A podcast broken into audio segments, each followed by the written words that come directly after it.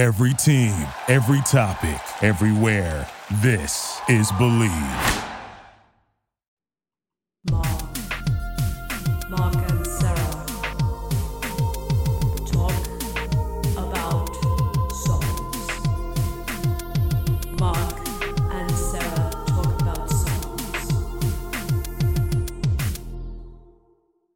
Well, hey there, Broncos and Bronchettes. This is Mark coming to you for a country music episode of Mark and Sarah Talk About Songs, episode 218. I'm joined today by my favorite little filly, Sarah D. Bunting. Hey, Sarah.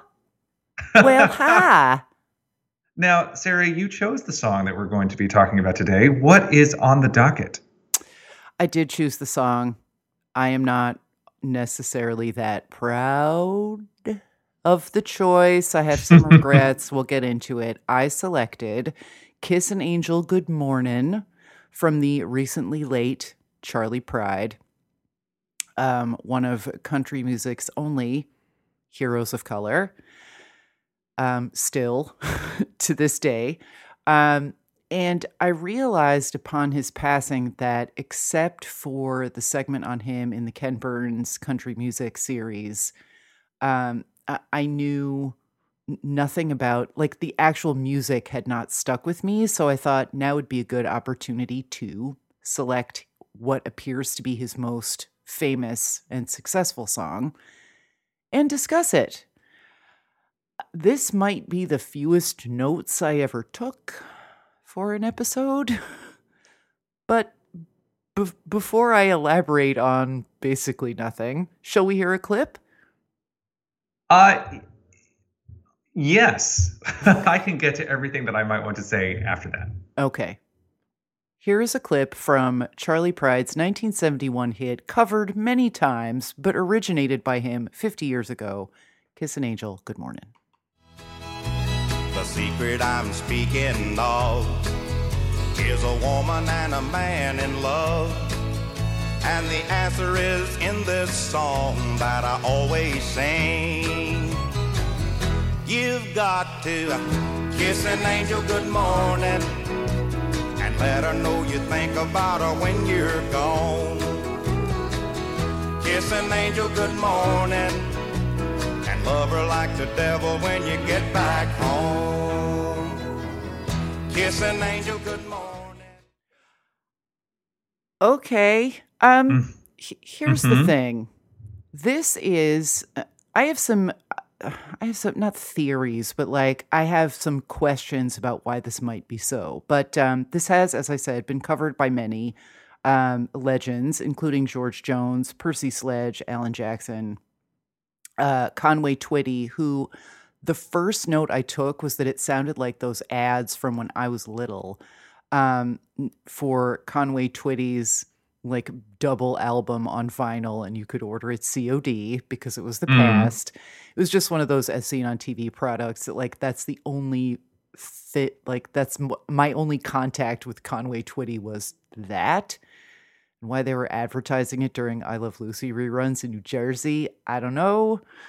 Um, I also always thought Twitty City was pretty ballsy. Anyway, this this is kind of a boring song. It sounds like it could be a parody of a country song. It's very short. You've heard a quarter of it just now. Um, it's not a particularly compelling vocal.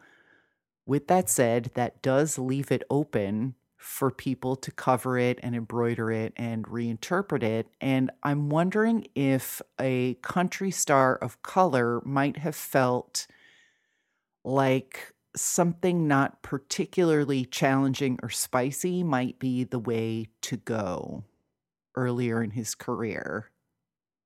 Although when he when this came out he was like in his 30s already, but still.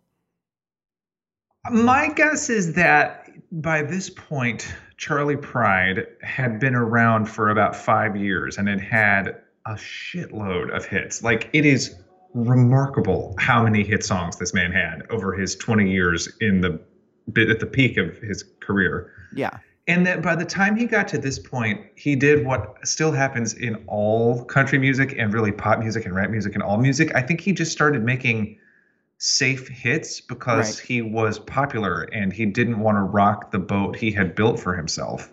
Right. Now, I don't know very much about Charley Pride's biography, so I don't actually know. It might also be what you just said. And it is, I wish that it were possible to talk about Charley Pride's music without talking about Charley Pride's ethnicity. Yeah, agree.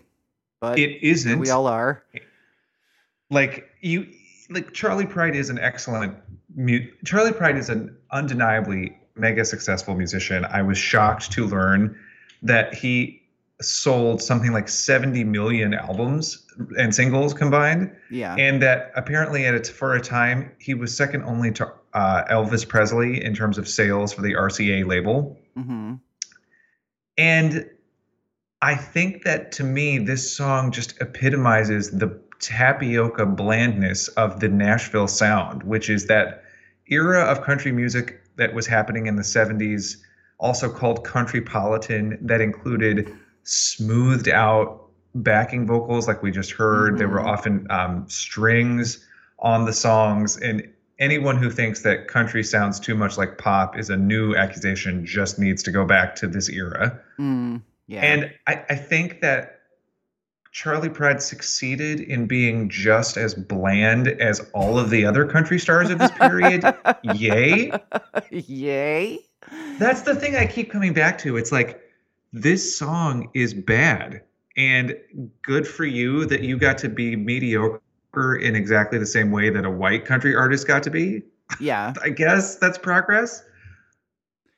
Yeah. Now, I mean, it's funny Yeah. because this song was selected. Like, you sort of you go to Apple Music and you're like Charley Pride, and then it's like songs, and then your entire screen fills. There's like a gazillion. But if you're not already kind of plugged in to his songbook, it's like, all right, let's reorder or let's change the view on this screen so that it gives you the little um uh the little meter of mhm. how popular each one is. That it's like, uh, what you're probably looking for is this. And no matter where I searched, Apple Music, YouTube, it- Yeah. like this song always came up like at the top. So I was like, okay, so we're going to do Kiss an Angel Good Morning. And it's like, her? like, yeah. I just. So I could not find a handhold on this song anywhere that it's like, is this a bad vocal? No. But if it had any, if it had any like scratchiness to it or like it was a little bit crapped up, then at least I would be able to plug into it. It's like certain American Idol performances where you're like, it's the fact that you can see the sparks coming off it that right. that makes it human and compelling and art. Um, but this like seemed so low difficulty, low energy, low commitment that uh, I mean, I think your theory is the right one is that he'd been around long enough and he was like, this is the kind of shit that uh, like I can put it out, people will cover it, they'll always mention my name, and then I'll sell more records that way. Like, sure. It's not my money. Go ahead. You know, it seems like this was the endemic to so much pop music in the early 70s. So many bland ass, completely forgettable hits. The the one thing that I will say about this song is that if you squint at it correctly, the lyrics of the chorus do sound a little bit raunchy. You've got to kiss an angel good morning and let her know you think about her when you're gone. Kiss an angel good morning and love her like the devil when you get back home. Now, I have to almost break my back to twist myself into a way of saying, well, maybe lover like the devil means fuck her real good. right. Um, but the song, I have to add all of that personality I'm- onto it. I'm pretty sure it does. But then, because you and I had talked about this in passing before we recorded, and you called it almost shockingly vulgar. And when I was listening to it later, I was like, I think the shocking part is that it's really not vulgar. And Right. there's no, like, there's a certain kind of vulgarity specific to country music where the wordplay is the point and it's like that however many times you can add D's nuts while you're singing along to a song is like a badge of honor for certain songs and certain artists. Right. And I'm like, I'm with that. It's one of the things I like about the genre. But this one really seemed like there was none of that like winking wit about we're actually talking about fucking. Right, exactly. It's just, exactly, like, that's too- exactly right. it's too is clearly a straight on. about. Oh, sorry. It, it's just too straight on that he's like he doesn't even have to add a sort of like nee, nee, wah, like musical signature to be like just in case you were wondering i'm talking about like oh all day i'll be uh sex glowing and then maybe in the at the office i'll jerk off thinking about her and then i'll get home and fuck her real good like Yeah, and that that I do think it would have been Neat. possible to put that into this song somehow, but he just gives it such a middle of the road. I'm not aiming to rock any boats interpretation that none of that is present in the version that he recorded. yeah I did listen to some more of the songs on the Charley Pride Essentials playlist on Apple Music because, like you, I was thinking this lady, and I thought, no, like I, it, there has to be more yeah, to this artist than this piece of shit song. So I am glad that I listened to a few of the other songs, including a song called "Is Anybody Going to San Antone," which Right, is when I he like decides one. that he's going to leave his woman, and she, even if she doesn't want him to, because he can't take it anymore. And a song that I actually really loved called "Mississippi Cotton Picking Delta Town." which Okay. was a number three hit somewhere in the vast array of hits that he had. And that one is a very specific story about growing up dirt poor in the Mississippi Delta, which he did. And Right. in that song, there is an actual personality in his voice. And I thought, oh, okay, at, le- I- I- at least I can hold on to this and somewhat with these experiences understand why Charley Pride is a name that I've known for a long time and it's not because I ever want to hear "Kiss an Angel Good Morning" again. And I actually would listen to Mississippi Cotton Picking Delta Town again. Okay. Um, I listened to other versions of the song, wondering if it was perhaps possible to embroider this. Um, I Mm. got through the whole George Jones one, and like George Jones's voice is amazing. Um, he has this timbre that's just, I I mean, his voice is amazing. You may not care for the arrangements, and I often don't. Um, but his voice just alone was great, and I was looking forward to seeing what he did with this. Eh.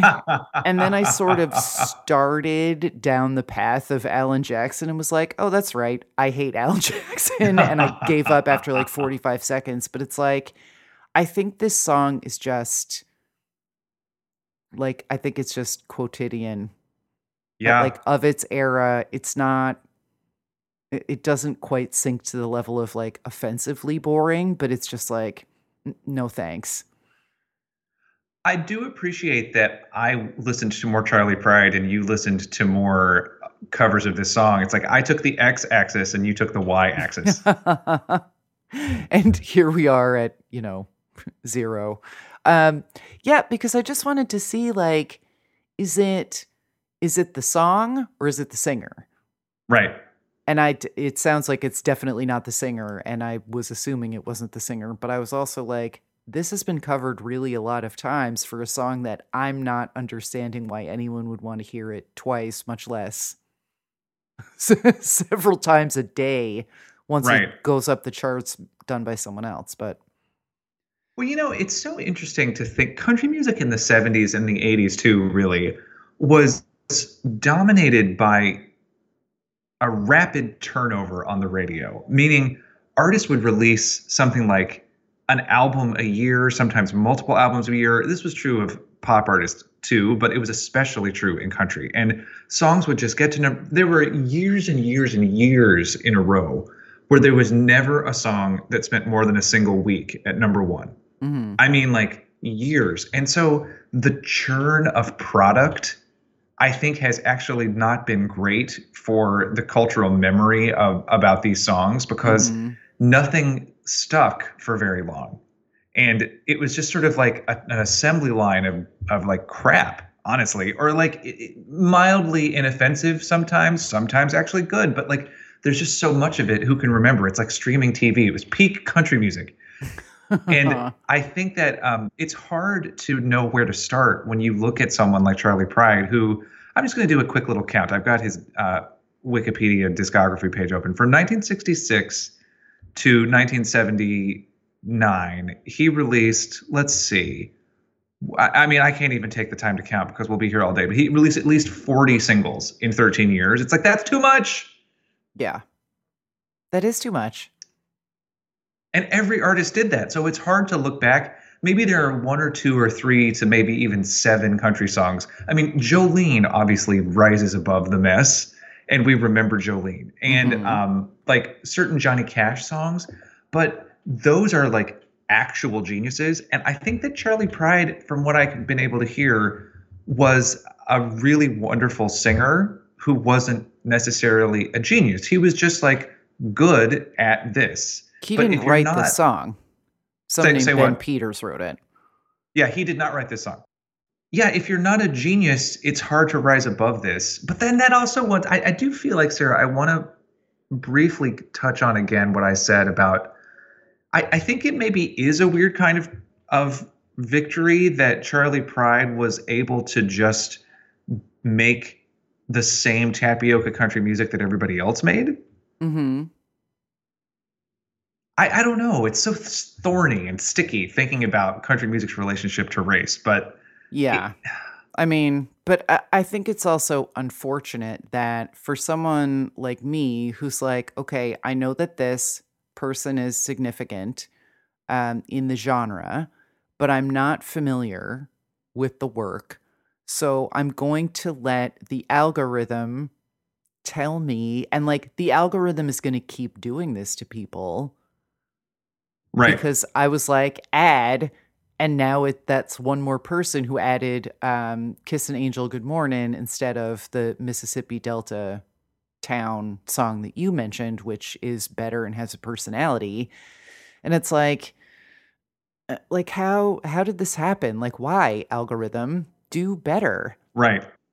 but you know it's it's unfortunate that i i think that this artist had a unique uh even if he wasn't necessarily writing his own material and i again don't know enough about him and don't know uh, like what proportions of his singles he was writing if any but I don't think he wrote any of his songs, from what I can tell. but there there is a skill set involved in picking your songs and it's like i just wish that this had not been the- the one that the world suggested was emblematic Mm-hmm. of charley pride when my recollection from and it's you know it's been a minute since i watched the country music thing but my recollection is that he had a wonderful interpretive gift and that he like the songs were good like i didn't come up with this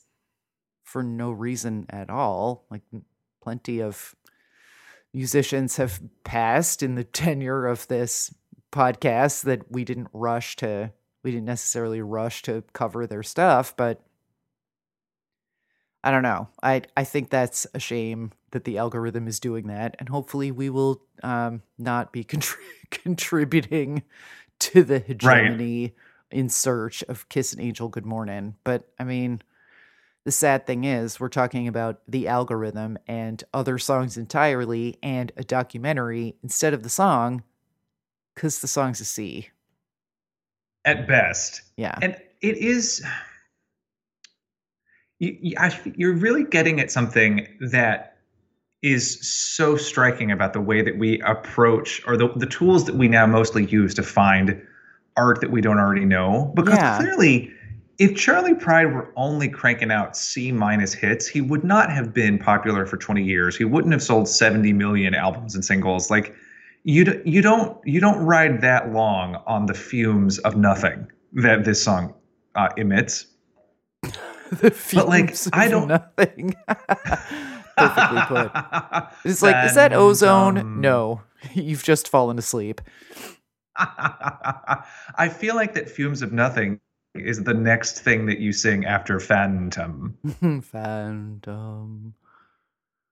but it just it, it does feel overwhelming to think about a blind spot that I have, like Charley Pride, and be like, well, damn, uh, I tried, y'all. It, it, it's just fascinating how that goes. Yeah. Well, and is that going to be?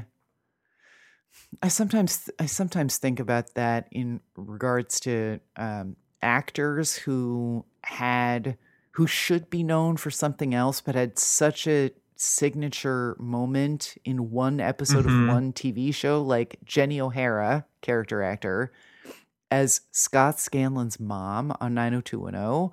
And I think I wrote in the book, like, if this isn't the lead in the obit, it should be. But sort of thinking about what is going to be the lead in the obit and whether that's fair and that many obits are written in advance. And it's like, well, Right. you know, maybe this isn't the best thing, but it's the best known. And is it my, the obit writer's job to, to be like, this might have gone to number one, but it was kind of garbage time listen to these instead like it's it's just such an interesting thing like you said to think about like if it were 30 years ago how would i have gone about acquainting myself with the charley pride songbook Right. completely mean, different answer for me would process that i that- yeah that i think would have worked better for my listening experience honestly which would have been like literally going to a record store and being like do you have this Yep. what should i get Uh, And I was going to say what would have happened to me probably is that someone in my family would have had the best of Charley Pride cassette that we bought at some, some sort of truck stop. uh-huh. And that would have just been what we listened to. And then there would have been songs that weren't this that I would have heard because you're right. The algorithm gives you one thing, but a, a greatest hits album gives you 15. Yeah, Yeah. it's like it is something that we've lost because we let the algorithm do the work. And yet, of course, I let the algorithm do the work. It's just, I, I don't know. I'm there's just a a person. lot of there's a lot of work and the algorithm usually helps but you know being aware that i mean what would the algorithm like if you just put madonna like if you started a completely new apple music account as like bark blankenship and we're like okay you just put in madonna and then you clicked on the songs and you sorted it according to that little meter like how how good is that as a result? Because on the Okay, so when I put in the Madonna Essentials playlist, here are the first one, two, three, four, five songs on the Madonna Essentials playlist. Are you ready? yes Number one, Vogue. Hmm. okay Number two, Like a Prayer. okay Into the Groove, nice Holiday, uh-huh and Papa Don't Preach. well i mean i can't argue with that Yeah, but okay, but then it says so it's like I feel like who who is someone who like maybe we know their music well enough to know that their biggest hit is also kind of shitty compared to the output that they've created right Hmm. otherwise. Like who if you were like I'm interested to know more. Well, Elton John. Joan Osborne. elton john Perfect example. Elton John is perfect. Okay, let's look at the Elton John essentials. okay According to Apple Music, oh here we go yeah, see, uh, Tiny Dancer, yeah i mean fine Your Song, okay Rocket Man, okay Crocodile Rock. Ugh. Ugh. But then finally you get to Goodbye Yellow Brick Road. But again, it's like if you just, I actually think that Crocodile Rock is a crime. yeah i And- hate that song But Elton John is the perfect example. Like there are so many Elton John albums, but you have to go pretty deep to get to some of the, my favorite Elton John songs. Yeah. I am just su- very surprised that um, the Princess Diana song was not anywhere in that top five. Never mind that it wasn't number one. Let's see. Does it even show up on the well? The original Candle in the Wind shows up. Okay. No, in a 38 song essentials playlist, it does not appear. Wow. Thank you. essentials playlist. Um, but then, you know, I was the one who kind of like Elton John's real like classics were just sort of wallpaper for me as a child. But then I really um, was very strongly bonded to Too Low for Zero, hmm which I think is not particularly well regarded, although it was like quintuple platinum or something. But I, I mean, I love that album. It might not be that good, and the big hits off it, I'm not crazy about. Like, I guess that's why they call it the blues. I don't like it, but one more arrow is good. Have, have you never been rolling like thunder under the covers? Oh God, I don't get it, Mark. Maybe if I kissed an angel, good morning. oh, kiss him. Yeah. Kiss him. Good morning. Kiss him. All right. Well, Mr. Pride, uh, I I regret selecting this song. I hope that we did not dishonor your memory with this discussion, but I mean, you can't win them all. Sometimes investigating why a pick was bad is what the episode turns into, as here. So um, we're gonna kiss an angel good evening and bid you adieu. And I'm not disappointed by the cul-de-sacs and byways that we went down. no. Um, so, I'm not either. Charley, we kind of left you at the station a while ago, but we, we ended up in some other interesting places. yeah. And if anyone is uh, on their way to San Antone, please pick Mr. Pride and his luggage up. Toot to sweet.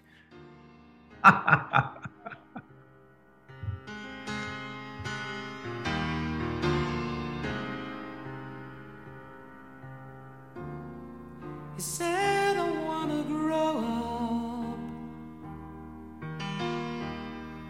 and look like Robert Mitchum. And I hope that when I'm gone, there'll be some say that I miss him. Mark and Sarah Talk About Songs is hosted by Mark Blankenship, that's me, and Sarah D. Bunting. That's me. I also edit the podcast, which is a proud member of the Bleav Network. Learn more at bleav.com. To learn more about us, submit song requests, get a pop chart reading, or buy a Mastis book, visit our website at markandsarahtalkaboutsongs.com. You'll also find all of our social media links there too. That's Mark and Sarah with an H, talkaboutsongs.com. And for even more content and access to the Mastass Happy Hour, become a Patreon supporter at patreon.com slash mastass. Thanks for listening. blend into one,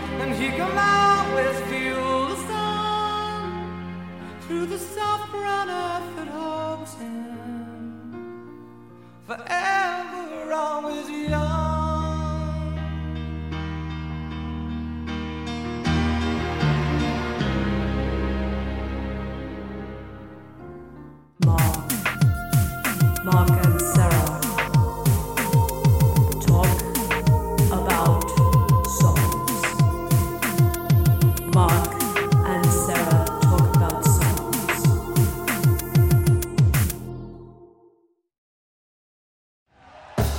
Thank you for listening to Bleav. You can show support to your host by subscribing to the show and giving us a five star rating on your preferred platform. Check us out at Bleav.com and search for B L E A V on YouTube.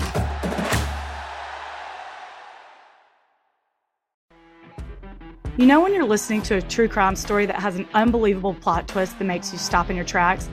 That's what our podcast, People Are the Worst, brings you with each episode. I'm Rachel.